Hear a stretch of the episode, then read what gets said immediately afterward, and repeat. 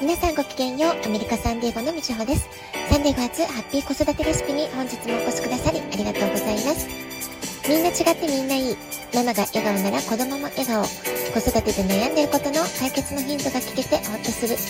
子育てがちょっと楽しく思えてきた。聞いてくださっているあなたが少しでもそんな気持ちになってくれたら嬉しいなと思いながら配信をしております。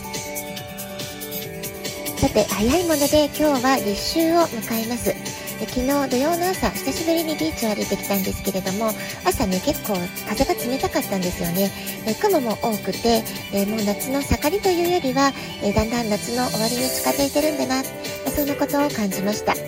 あなたがお住まいの街はどんな感じでしょうか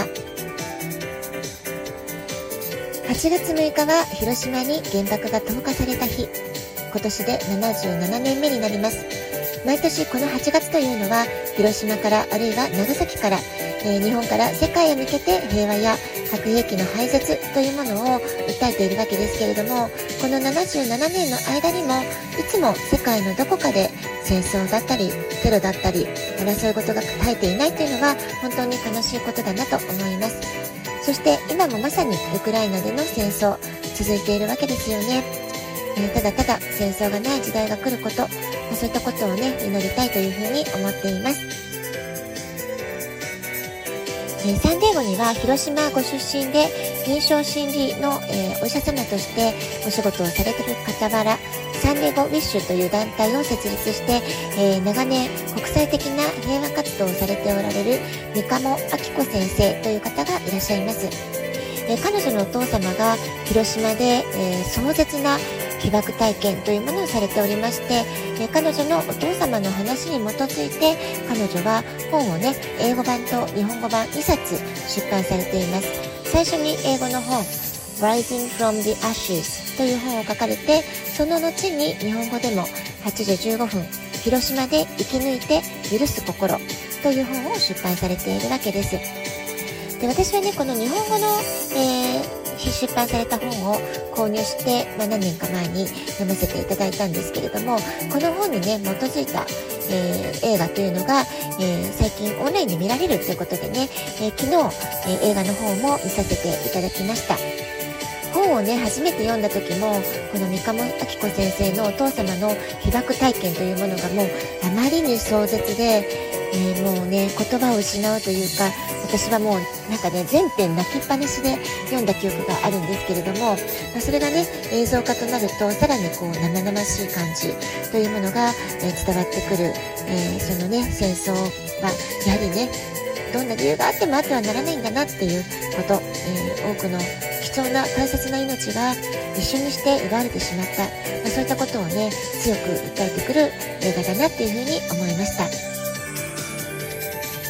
そして大半の方たちがどんどん亡くなっていった中で被爆してそしてもう死んだ方がマシだと思えるような傷を負いそのね、えー、傷を負ったまま治療も受けないまま逃げ延びなくてはいけなかったりそこでまた辛い思いをしたりとか、えいざ治療を受けても痛みがもう壮絶だったりとか後遺症に苦しみ続けたりってことでもう何度も何度もねその三鴨先生のお父様もう死んだ方がマシだ死んだ方がマシだっていうね、えー、思うところが何度も何度もあるわけなんですけれども、まあ、そう思ってもね仕方がない状況だったと思うんですけれどもそこをね、えー、あの三鴨先生からするとさらにおじい様っていうんですかねそのお父様のお父様が、まあ、絶対ねその死ぬなんてことは考えちゃいけない絶対お前は生き延びるんだっていうことでねずっとずっとこう愛を込めて、え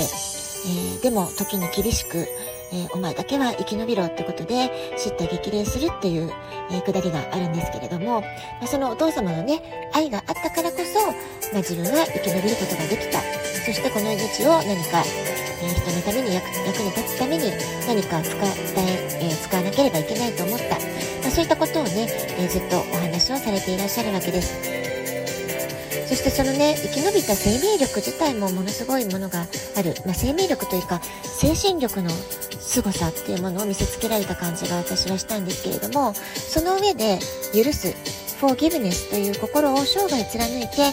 淡々とご自分の経験を、えー、多くの人に語り継いでいる、まあ、そういったところにね、えー、ものすごくねパワフルな力というかパワフルなメッセージを感じました。ぜひ多くの方にこのお話知ってほしいなというふうに思っています。そしてお嬢様である三鴨明子先生が当時原爆を投下した敵国にあたるアメリカに渡ってアメリカで学ばれて今長きにわたってサンディエゴで国際的な平和活動をしているというのも、まあ、なんだかね不思議なこう宿命というかこのご家族の持つ不思議な使命というものを感じました。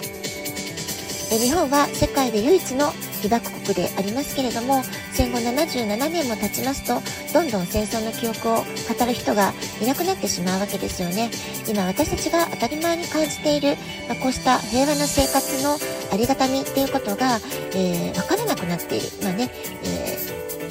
あのこれがもう当たり前だとついつい思ってしまうでも本当にね当たり前じゃない平和であるってことが、まあ、どれだけ素晴らしいことなのかってこと、えー、まあ、こういったね映画や本を見ると改めてね感じさせられるなっていうふうに思いました。だからこそ私たちと戦争を知らない世代のものもやはりなぜ平和が大切かってことを、まあ、しっかりと子どもたち次の世代に伝えていかなくてはいけませんし、えー、今年はね何か平和活動をするとかそんな大げさなことじゃなくてもいいと思うんですよね。目の前にいる人に、えー、優しくするとか、えー、ちょっとしたことで親切にするとか愛情を伝え続けるとか、まあ、そういうね日常の本当に本当に小さなことの積み重ね、まあ、それがね争いを生まないってことにつながっていくんじゃないかなって思います。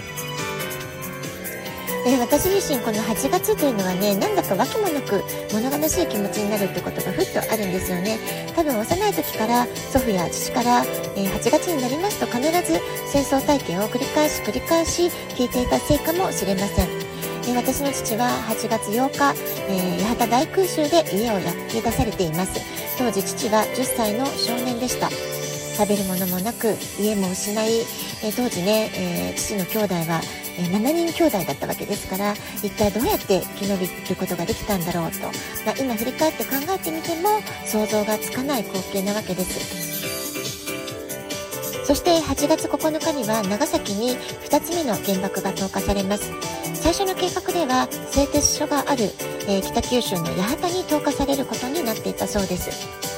私の父が家を焼け出された八幡大空襲は8月8日。その8月8日の空襲の影響で八幡の上空というのは空が真っ黒で煙に覆われていたために9日の原爆投下が製鉄所のある八幡ではなく造船業で栄えている長崎になった、まそういう経緯があったわけです。ですから私にとっては8月8日の八幡大空襲と8月9日の長崎への原爆投下これはね、えー、歴史の教科書で学ぶ単なる歴史的事実というよりは両親が10代の、えー、思春期の頃に起こった本当にこう家族の命を脅かす事件だったという出来事として捉えていますし私にとってはねもしこう原爆が八幡に落ちていたら分両親の命はなかったと思うんですよね。ですからそうなると自分の命も、えー、生まれていなかったんだなっていうふうに、まあ、そういう自分のルーツとも関わる出来事だというふうに、えー、感じています。